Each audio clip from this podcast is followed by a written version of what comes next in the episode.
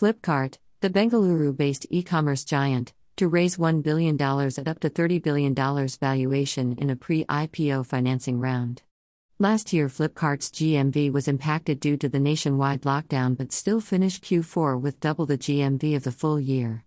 As many as 250 MN people shopped in India on the platform during last year's festival season sales. Flipkart is planning on increasing its grocery delivery services.